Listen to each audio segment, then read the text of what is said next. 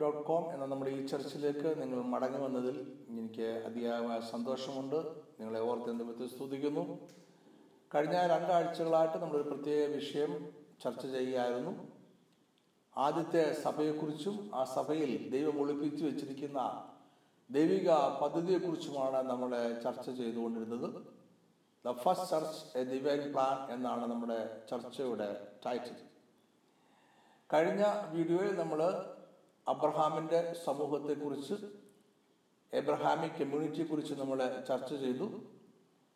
ദൈവമാണ് Abrahamic community രൂപീകരിച്ചത് എന്നും ലോകത്തിലെ ഏറ്റവും വലിയ കമ്മ്യൂണിറ്റി എബ്രഹാമിക് കമ്മ്യൂണിറ്റി ആണെന്നും ഇന്നും അത് ആണ് ആർക്കും വേണമെങ്കിലും അത് അതിൽ ചേരാവുന്നതാണ് എന്നാൽ വളരെ വേഗത്തിൽ അതിന്റെ വാതുകൾ അടയുമെന്നും ഈ കമ്മ്യൂണിറ്റി ലോകത്തിലെ വിവിധ ഭാഗങ്ങളിൽ നിന്നുള്ള വിവിധ ഭാഷക്കാരായിട്ടുള്ള ജനങ്ങൾ അംഗങ്ങളാണ് എന്നതും നമ്മൾ കഴിഞ്ഞ വീഡിയോയിൽ ചിന്തിച്ചു.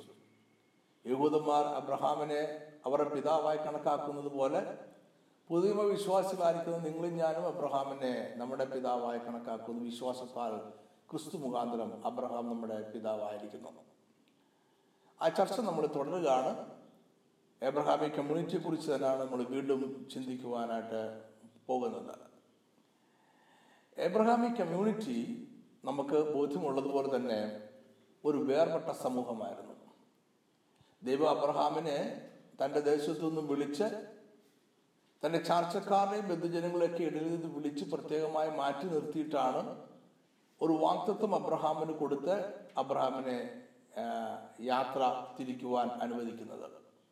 ആ മാറ്റി നിർത്തൽ തന്നെ ദൈവം രൂപീകരിക്കാൻ പോകുന്ന ദൈവിക പദ്ധതി നടപ്പിലാക്കുവാൻ പോകുന്ന ഒരു ജനസമൂഹം ഒരു വേർപെട്ട സമൂഹമായിരിക്കണം എന്നുള്ള ദൈവത്തിന്റെ കാഴ്ചപ്പാടിനെ കാണിക്കുന്നു. അത് ഞാൻ പ്രത്യേകിച്ച് പറയേണ്ട കാര്യമില്ലല്ലോ.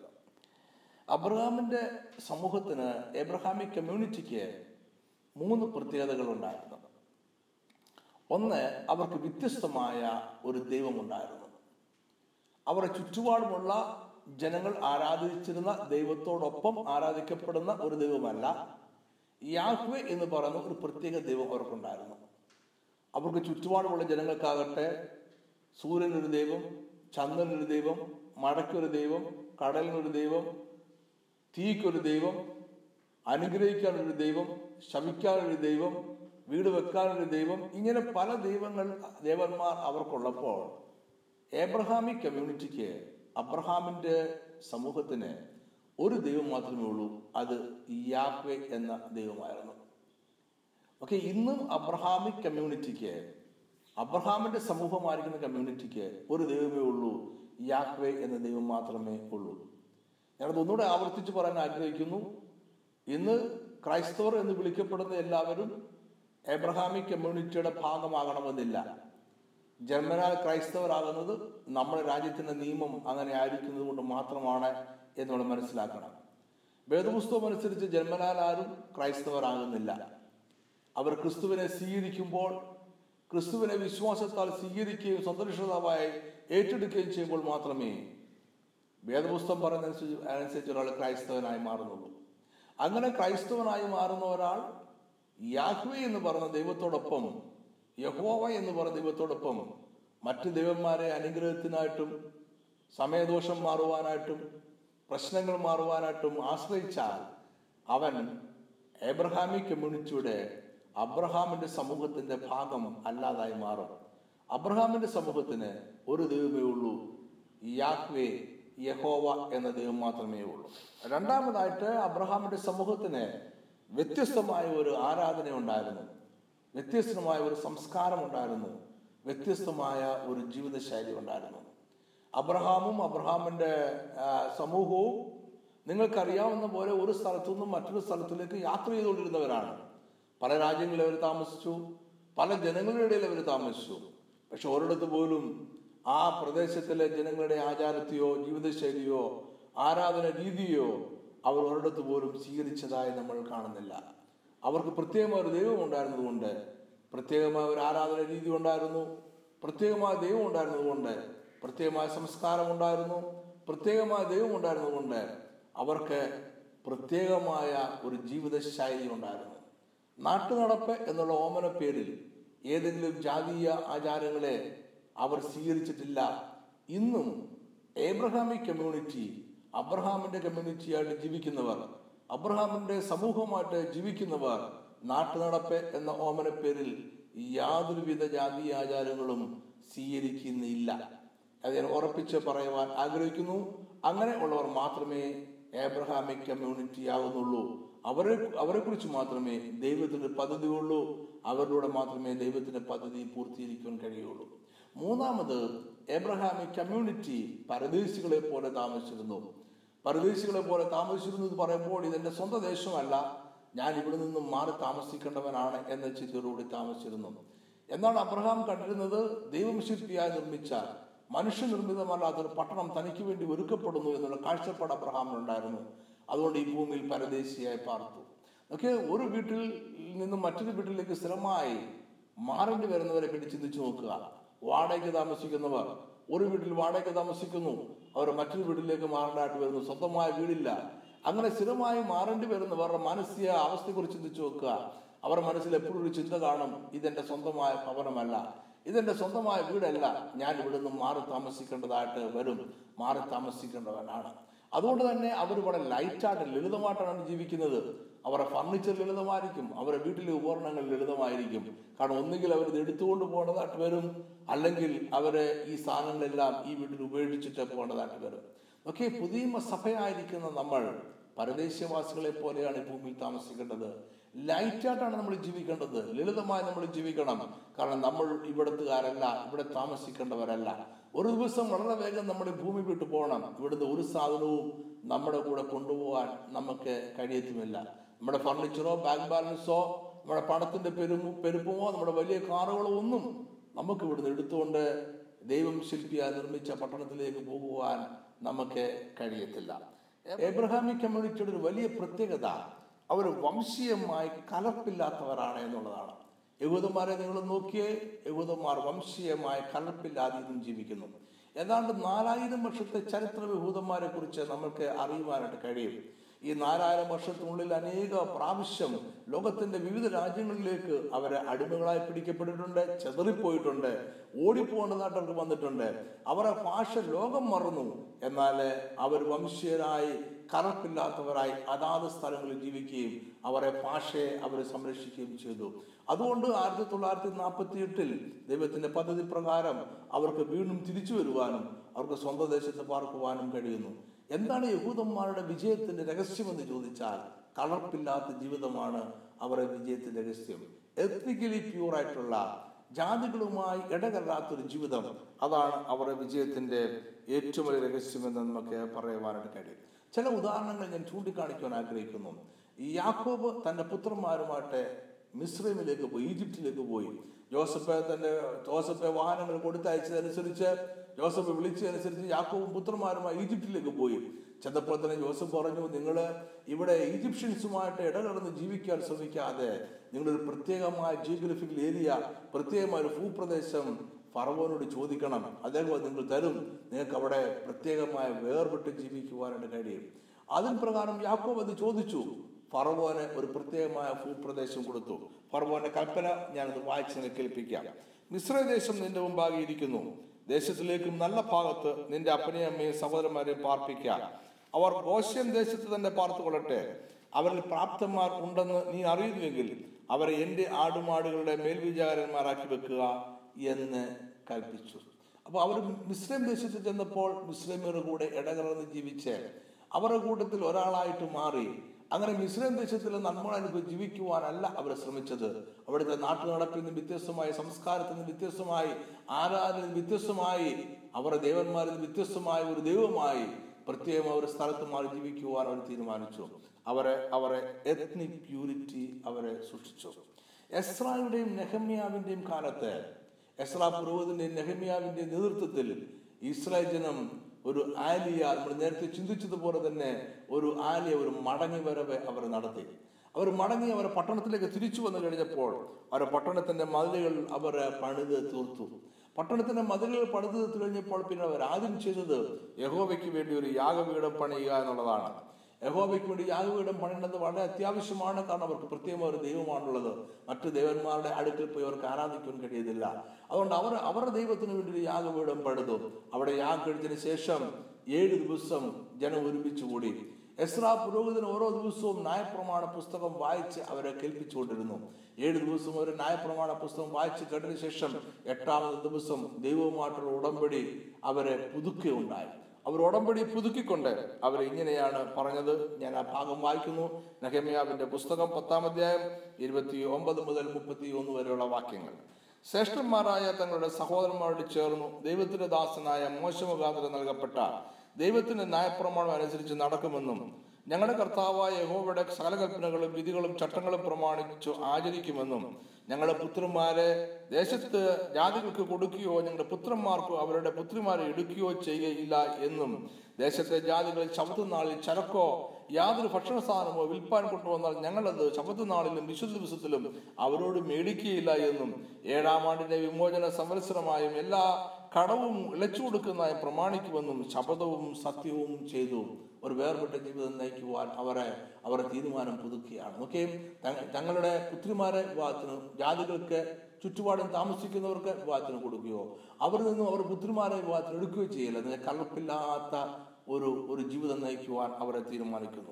ശബത്ത് നാടിനെ ശുദ്ധീകരിച്ചുകൊണ്ട് വിശദമായി കണ്ട് ജീവിക്കുവാൻ അവരെ തീരുമാനിക്കുകയാണ്. ഇസ്രായേൽ ജനം മരുഭൂമിയിലായിരിക്കുന്ന സമയത്ത് ബാലാക്ക് രാജാവ് ബിലിയാമിനെ അവരെ ശപിക്കുവാനായി വിളിച്ചുകൊണ്ട് വരുന്നു. ആ സംഭവം നിങ്ങളുടെ ഓർമ്മയിൽ കാണുമെന്ന് ചിന്തിക്കുന്നു. ബിലിയാം ഒരു പ്രവാചകനായിരുന്നില്ല. പലരും ബിലിയാമിനെ കുറിച്ച് പ്രസംഗിക്കുന്നത് ഒരു പ്രവാചകൻ എന്നാണ്. ബിലിയാം പ്രവാചകനായിരുന്നില്ല. ബിലിയാം വെറും വെറും ഒരു വെളിച്ചപ്പാടൻ മാത്രമായിരുന്നു. മെസ്സപ്പൊട്ടേമിയിൽ നിന്ന് വിളിച്ചുകൊണ്ട് വന്ന ഒരു ജാതീയനായ വെളിച്ചപ്പാടൻ മാത്രമായിരുന്നു ബിലയാം. ബിലയാം ഇസ്രയേലിനെ ശമിക്കുവാനായി മലയുടെ മുകളിൽ കയറുന്ന ഇസ്രയേലിനെ നോക്കിക്കൊണ്ട് പറയുന്നത് വാചകം ഇങ്ങനെയാണ്. ശ്രദ്ധയോടെ കേൾക്കുക. സംഖ്യാപുസ്തകം ഇരുപത്തി മൂന്നിന്റെ ഒമ്പത്. ശിലാഗ്രഹങ്ങളിൽ നിന്ന് ഞാൻ അവനെ കാണുന്നു. ഇസ്രായേലിനെ ഞാൻ കാണുന്നു വളരെ ഉയരത്തിൽ നിന്നും. ഗിരികളിൽ നിന്ന് ഞാൻ അവനെ ദർശിക്കുന്നു. ഇതാ തനിച്ചു പാർക്കുന്ന ഒരു ജനം. ജാതികളുടെ കൂട്ടത്തിൽ എണ്ണപ്പെടുന്നതും ഇല്ല. അവർ സെപ്പറേറ്റ് ആയിട്ടാണ് ജീവിക്കുന്നത്. മറ്റ് ജാതികളുടെ കൂട്ടത്തിൽ കലർന്ന് അവർ ജീവിക്കുന്നില്ല. അതുകൊണ്ട് ഇരുപത്തി ഇരുപത്തിമൂന്നാമത്തെയും ഇരുപത്തിനാലാമത്തെയും വാക്യം. ആ വിചാരം യാക്കോബിന് പറ്റുകയില്ല.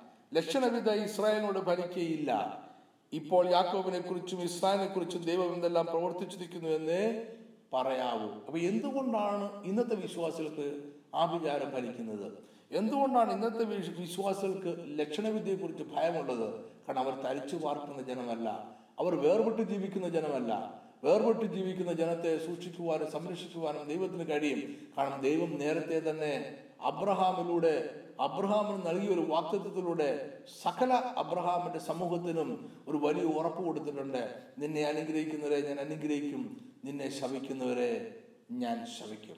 ഈ വാക്തത്വം ആർക്ക് പ്രാപിച്ചെടുക്കാൻ കഴിയും? വേർപെട്ട ഒരു ജീവിതമുള്ളവർക്ക് പ്രാപിച്ചെടുക്കാൻ കഴിയും. ഓർക്കുക വേർപാട് വിജയത്തിന്റെ വലിയ ഒരു രഹസ്യമാണ്. വേർപാട് ദൈവിക സംരക്ഷണത്തിന്റെ വലിയ ഒരു രഹസ്യമാണ്. വീണ്ടും ഞാൻ തുടർന്ന് വായിക്കുന്നു. ഇതാ ജനം സിംഹിയെ പോലെ എഴുന്നേൽക്കുന്നു. ഓക്കെ വേർപെട്ട് ജീവിക്കുന്ന ജനത്തെ കുറിച്ച് പറയുകയാണ്. ആരാണ് പറയുന്നത്? ഒരു വെളിച്ചപ്പാടൻ പറയുകയാണ്. ഇതാ ജനം സിംഹിയെ പോലെ എഴുന്നേൽക്കുന്നു. ബാലസിംഹത്തെ പോലെ തെളിഞ്ഞു നിൽക്കുന്നു. അവൻ ഇര പിടിച്ചു തിന്നാതെയും നിഹിതന്മാരുടെ രക്തം കുടിക്കാതെയും കിടക്ക ഇല്ല. ഈ വിഷയം ഞാൻ ഇവിടെ ഇവിടെ ഒന്ന് നിർത്തിയിട്ട്. ഒരു ചെറിയ നിർത്തൽ നിർത്തിയിട്ട്. ഞാൻ അബ്രഹാമിന് കൊടുത്ത വാക്തത്വത്തിലേക്ക് വീണ്ടും വരികയാണ്. നമ്മളൊരു കാര്യം ഇനി നമ്മൾ പഠിക്കാൻ പോകുന്നു. എപ്പോഴും ദൈവം തന്റെ വാക്തത്വങ്ങൾ അല്ലെങ്കിൽ ദൈവം തന്റെ പദ്ധതി പദ്ധതി ഘട്ടം ഘട്ടമായിട്ടാണ് റിവീൽ ചെയ്ത് വെളിപ്പെടുത്തുന്നത്. ദൈവം ആരെങ്കിലും കാണുമ്പോൾ ഉടൻ തന്നെ ദൈവത്തിന്റെ പദ്ധതി പൂർണമായിട്ടും മുഴുവനായിട്ടും അവരോട് പറയണമെന്നില്ല വെളിപ്പെടുത്തണം എന്നില്ല. എങ്ങനെയാണ് ദൈവം തന്റെ പദ്ധതി പൂർത്തീകരിക്കുന്നത് എന്ന് പലപ്പോഴും ആദ്യത്തെ കാഴ്ചയിൽ ആദ്യത്തെ കണ്ടുമുട്ടലിൽ അല്ലെങ്കിൽ ആദ്യം തന്നെ ദൈവം പറയണം എന്നില്ല. അതിനെ നമ്മൾ വിളിക്കുന്നത് പ്രോഗ്രസീവ് റെവലേഷൻ എന്നാണ്. ഘട്ടം ഘട്ടമായും ഭാഗം ഭാഗമായും വെളിപ്പെടുത്തുന്നതിനെയാണ് പ്രോഗ്രസീവ് റെവലേഷൻ എന്ന് വിളിക്കുന്നത്. അബ്രഹാമിന് ലഭിച്ച റെവലേഷനും പ്രോഗ്രസീവ് റെവലേഷനാണ് നമുക്ക് നോക്കാം. ഉൽപ്പത്തി പുസ്തകം പന്ത്രണ്ടാം അധ്യായം ഒന്ന് മുതൽ മൂന്ന് വരെയുള്ള വാക്യങ്ങൾ. അവിടെയാണ് ദൈവം ആദ്യമായി അബ്രഹാമിന് ഒരു വാക്തത്വം കൊടുക്കുന്നത്. ഇത് വളരെ തിന്നാണ്. വളരെ വളരെ വിശദാംശങ്ങളൊന്നുമില്ലാത്ത ഒരു ഉട ഒരു ഉടമ്പടിയാണ് ഒരു വാക്തത്വമാണ് ദൈവം അബ്രഹാമിന് കൊടുത്തത്. ഉൽപ്പത്തി പന്ത്രണ്ടാം അധ്യായം ഒന്ന് മുതൽ ഒമ്പത് വരെയുള്ള വാക്യങ്ങൾ ഞാൻ വായിക്കുന്നു. യഹോവ അബ്രഹാമിനോട് അറിയിച്ചത് എന്നാൽ നീ നിന്റെ ദേശത്തെയും ചാർച്ചക്കാരെയും പുതിർഭവനത്തെയും വിട്ടു പുറപ്പെട്ട് ഞാൻ നിന്നെ കാണിപ്പാൻ നിൽക്കുന്ന ദേശത്തേക്ക് പോകാം. ഞാൻ നിന്നെ വലിയൊരു ജാതിയാക്കും. നിന്നെ അനുഗ്രഹിച്ചു നിന്റെ പേർ വലുതാക്കും നീ ഒരു അനുഗ്രഹം ആയിരിക്കും. നിന്നെ അനുഗ്രഹിക്കുന്നവരെ ഞാൻ അനുഗ്രഹിക്കും. നിന്നെ ശവിക്കുന്നവരെ ഞാൻ ശവിക്കും. നിന്നിൽ ഭൂമിയിലെ സകല വംശങ്ങളും അനുഗ്രഹിക്കപ്പെടും. ഇതൊക്കെ ഈ ഒരു അബ്രഹാമിന് കൊടുത്ത വാക്യത്തിൽ നാല് ഘടകങ്ങളുണ്ട് നാല് കാര്യങ്ങൾ അടങ്ങിയിട്ടുണ്ട്. ഒന്ന് അബ്രഹാമിന് അബ്രഹാമിന് സന്തതിയെ കൊടുക്കും. ഒരു വലിയ ജാതി ആകത്തക്കവണ്ണം അബ്രഹാമിന് സന്തതിയെ കൊടുക്കും. രണ്ടാമത് അബ്രഹാമിനെ ഭൗതികമായിട്ട് അനുഗ്രഹിക്കും. മൂന്നാമത് അബ്രഹാമിനെ ശപിക്കുന്നവരെ ദൈവം ശപിക്കും. അബ്രഹാമിനെ അനുഗ്രഹിക്കുന്നവരെ ദൈവം അനുഗ്രഹിക്കും. എന്ന് പറഞ്ഞാൽ അബ്രഹാമിന് ഒരു ദൈവിക സംരക്ഷണം ദൈവം കൽപ്പിച്ചിരിക്കുകയാണ്. നാലാമത് അബ്രഹാമിലൂടെ അബ്രഹാമിന്റെ സന്തതിയിലൂടെ ദൈവം ലോകത്തിലെ സകല ജാതികളെയും സകല മനുഷ്യരെയും സകല കുടുംബങ്ങളെയും അനുഗ്രഹിക്കും. അപ്രകാരമുള്ളൊരു പദ്ധതി വെളിപ്പെട്ട് വരും. ദൈവം അബ്രഹാമിന് കൊടുത്ത ഈ വാക്തത്തിൽ വ്യക്തിപരമായ കുറച്ച് വാഗ്ദാനങ്ങളും അബ്രഹാമിന്റെ സന്തതിയിലൂടെ വെളിപ്പെട്ട് വരേണ്ട കളക്റ്റീവായിട്ടുള്ള ഒരു സമൂഹത്തെ മൊത്തം ബാധിക്കുന്ന ഒരു സമൂഹത്തിന് മൊത്തം ലഭിക്കേണ്ടതായിട്ടുള്ള അനുഗ്രഹങ്ങളും ഉൾപ്പെട്ടിട്ടുണ്ട് എന്ന് നിങ്ങൾ ശ്രദ്ധിക്കണം. ഈ വാക്തത്വം പിന്നീട് ഉൽപ്പത്തി പുസ്തകം പതിനഞ്ചാമത്തെ അധ്യായത്തിൽ ഒരു സാക്രിഫൈസിലൂടെ ദൈവം ഉറപ്പിക്കുകയും അല്ലെങ്കിൽ ഒരു ഉടമ്പടിയുടെ ഭാഗമായിട്ടുണ്ടാകുന്ന ഒരു സാക്രിഫൈസിലൂടെ ദൈവം ഉറപ്പിക്കുകയും പതിനേഴാമത്തെ അധ്യായത്തിൽ പരിച്ഛേദന എന്ന് പറയുന്ന അടയാളം കൊടുക്കുകയും ചെയ്തു. ഇനി നോക്കി പതിനഞ്ചാമത്തെ മുൻപത്തെ ദിവസം പതിനഞ്ചാമത്തെ രണ്ടാമത്തെ വാക്യത്തിൽ അബ്രഹാം വിചാരിച്ചു. അബ്രഹാം ദൈവത്തോട് പറയുകയാണ് എനിക്കൊരു സന്തതി തരാമെന്ന് നീ പറഞ്ഞു. പക്ഷെ ഒരു സന്തതിയായിട്ട് ഞാൻ എന്റെ ദാസന്മാരിലെ ഏറ്റവും മൂത്തവനായിട്ടുള്ള എലയാസനെ സ്വീകരിക്കേണ്ടി വരുമല്ലോ എന്ന് അബ്രഹാം അങ്ങോട്ട് പറയുകയാണ്. അബ്രഹാം അങ്ങനെയാണ് കാര്യങ്ങളെ കുറിച്ച് അതുവരെ മനസ്സിലാക്കിയത്. പതിനഞ്ചിന്റെ രണ്ട്. അതിന് അബ്രഹാം ഐ മീൻ അതിനും അബ്രഹാം കർത്താവായ യഹോവയെ നീ എനിക്ക് എന്തു തരും? ഞാൻ മക്കളില്ലാത്തവനായി നടക്കുന്നുവല്ലോ. എന്റെ അവകാശി ദമ്മേശ്വക്കാരനായ ഈ എലേസർ അത്രേ എന്ന് പറഞ്ഞു. അതിന് ദൈവം കൊടുക്കുന്ന മറുപടി നാലാമത്തെ വാക്യത്തിലുണ്ട്. അവൻ നിന്റെ അവകാശിയാകുകയില്ല നിന്റെ ഉദരത്തിൽ നിന്ന് പുറപ്പെടുന്നവൻ തന്നെ നിന്റെ അവകാശിയാകും എന്ന് അവൻ യഹോവയുടെ അള്ളപ്പാടുണ്ടായി അവിടെ ദൈവം അബ്രഹാമിനോട് പറഞ്ഞു നിന്റെ ഉദരത്തിൽ നിന്ന് പുറപ്പെടുന്നവൻ നിന്റെ അവകാശിയാകും ഉൽപ്പത്തി പതിനഞ്ചിന്റെ അഞ്ചാമത്തെ വാക്യത്തിൽ ദൈവം വീണ്ടും അബ്രഹാമിനെ വിളിച്ച് അബ്രഹാമിനെ പുറത്തു കൊണ്ടുവന്ന് നക്ഷത്രങ്ങളെ കാണിക്കുന്നു. ഞാൻ വായിക്കുന്നു. പിന്നെ അവൻ അവനെ പുറത്തു കൊണ്ടുവന്ന് നീ ആകാശത്തെ നോക്കുക. നക്ഷത്രങ്ങൾ എണ്ണുവാൻ കഴിയുമെങ്കിൽ എണ്ണുക എന്ന് കൽപ്പിച്ചു. നിന്റെ സന്തതി ഇങ്ങനെയാകും എന്ന് അവനോട് കൽപ്പിച്ചു.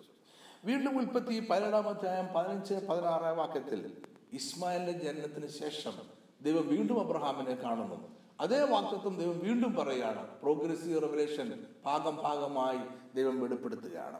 ദൈവം ദൈവം പിന്നെയും അബ്രഹാമിനോട് നിന്റെ ഭാര്യ സാറായിയെ സാറായി എന്നല്ല വിളിക്കേണ്ടത് അവളുടെ പേർ സാറ എന്ന് ഇരിക്കണം. ഞാൻ അവളെ അനുഗ്രഹിച്ചു അവളിൽ നിന്ന് നിനക്ക് നിനക്കൊരു മകനെ തരും. ഞാൻ അവളെ അനുഗ്രഹിക്കുകയും അവൾ ജാതികൾക്ക് മാതാവായി തീരുകയും ജാതികളുടെ രാജാക്കന്മാർ അവളിൽ നിന്ന് ഉത്ഭവിക്കുകയും ചെയ്യും എന്ന് ആർഡിച്ചു ചെയ്തു. ഓക്കെ ദൈവം പറയുകയാണ് നിന്റെ സന്തതി എന്ന് ഞാൻ പറഞ്ഞാൽ നീ പിതാവും സാറ മാതാവുമായിരിക്കുന്ന ഒരു സന്തതി. ആ സന്തതി വളർന്ന് വലുതായി വലിയൊരു ജാതിയായിട്ട് മാറും. ഇതാണ് ദൈവത്തിന്റെ പദ്ധതി. ഈ ദൈവത്തിന്റെ പദ്ധതി ഇവിടെ കൊണ്ട് അവസാനിച്ചോ? ഇല്ല അവിടെ കൊണ്ട് അവസാനിച്ചില്ല. ദൈവത്തിന്റെ പ്രോഗ്രസീവ് റെവലേഷൻ അവിടെ കൊണ്ട് അവസാനിച്ചോ? അവിടെ കൊണ്ട് അവസാനിച്ചില്ല.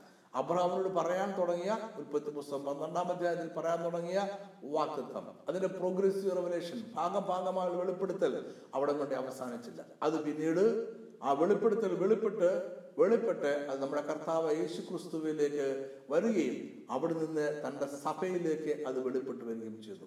വേർപെട്ട തന്റെ സഭ അതാണ് ദൈവം അബ്രഹാമിന് കൊടുത്ത വാക്തത്വം എന്ന് പറയുന്നത്. ജാതികളോട് എണ്ണപ്പെടാത്ത ഒരു സഭ. അതാണ് ദൈവം അബ്രഹാമിന് കൊടുത്ത വാക്തത്വം എന്ന് പറഞ്ഞത് ഒന്നാം നൂറ്റാണ്ടിലെ സഭ അങ്ങനെ ജീവിക്കുവാനാണ് ആഗ്രഹിച്ചത്. അവർ അപ്രകാരം വേർപെട്ട ഒരു സഭയായി ജീവിക്കുവാൻ ആഗ്രഹിച്ചു. അവർ അപ്രകാരം വേർപെട്ട് ജാതികളോട് എണ്ണപ്പെടാത്ത ഒന്നായി മാറുവാൻ അവർ പ്രത്യേകമായ ഒരു സമൂഹമായി അവർ പ്രത്യേകമായി രൂപീകരിക്കപ്പെട്ടു. അതാണ് ആ സഭയിലൂടെ ദൈവം വെളിപ്പെടുത്തുന്ന ദൈവത്തിന്റെ പദ്ധതി എന്ന് പറയുന്നത്. ഇത്രത്തോളം ഞാൻ കൊണ്ടുവന്ന് ഈ ചർച്ച ഇവിടെ അവസാനിക്കുന്നു. ഈ പ്രോഗ്രസീവ് റെവല്യൂഷൻ എന്നുള്ള വിഷയം നമ്മളിവിടെ അവസാനിക്കുന്നില്ല. അടുത്ത വീഡിയോയിൽ നമ്മൾ ഈ ചർച്ച തുടർന്നായിരിക്കും. അടുത്ത വീഡിയോ കൊണ്ട് ഫസ്റ്റ് ചർച്ച് ഡിവൈൻ പ്ലാൻ എന്ന നമ്മുടെ ഇത് ദൈർഘ്യമേറിയ ചർച്ച അവസാനിപ്പിക്കാൻ കഴിയും എന്നാണ് ഞാൻ പ്രതീക്ഷിക്കുന്നത്. അതുകൊണ്ട് അടുത്ത ഞായറാഴ്ച രാവിലെ അഞ്ചു മണിക്ക് മുതൽ പുതിയ വീഡിയോസ് ഞാൻ വീണ്ടും അപ്ലോഡ് ചെയ്യുന്നതാണ്. കാണുവാനായിട്ട് നിങ്ങളെ മറക്കരുത്. ഓർക്കുക ഞായറാഴ്ച രാവിലെ അഞ്ചു മണിക്ക് നമ്മൾ പുതിയ വീഡിയോസ് അപ്ലോഡ് ചെയ്യുമ്പോൾ പഴയ വീഡിയോസ് അപ്രത്യക്ഷമാകും. പുതിയ വീഡിയോസ് ഒരാഴ്ച മുഴുവൻ നമ്മുടെ വെബ്സൈറ്റിൽ ഉണ്ടാകും. എന്നാൽ പഴയ വീഡിയോസ് നിങ്ങൾക്ക് കാണണമെന്ന് ആഗ്രഹം തോന്നുന്നുണ്ടെങ്കിൽ നമ്മുടെ വെബ്സൈറ്റിന്റെ വലതുവശത്ത് ഒരു ലിങ്ക് ഞാൻ കൊടുത്തിട്ടുണ്ട്. More videos from professor J K Abraham അവിടെ ക്ലിക്ക് ചെയ്താൽ നമ്മുടെ വീഡിയോ ചാനലിലേക്ക് നിങ്ങൾക്ക് പോകാവുന്നതും പഴയ വീഡിയോസ് കാണാവുന്നതുമാണ്. ദൈവം നിങ്ങളെ അനുഗ്രഹിക്കട്ടെ. അടുത്ത ആഴ്ച വീണ്ടും കാണാം.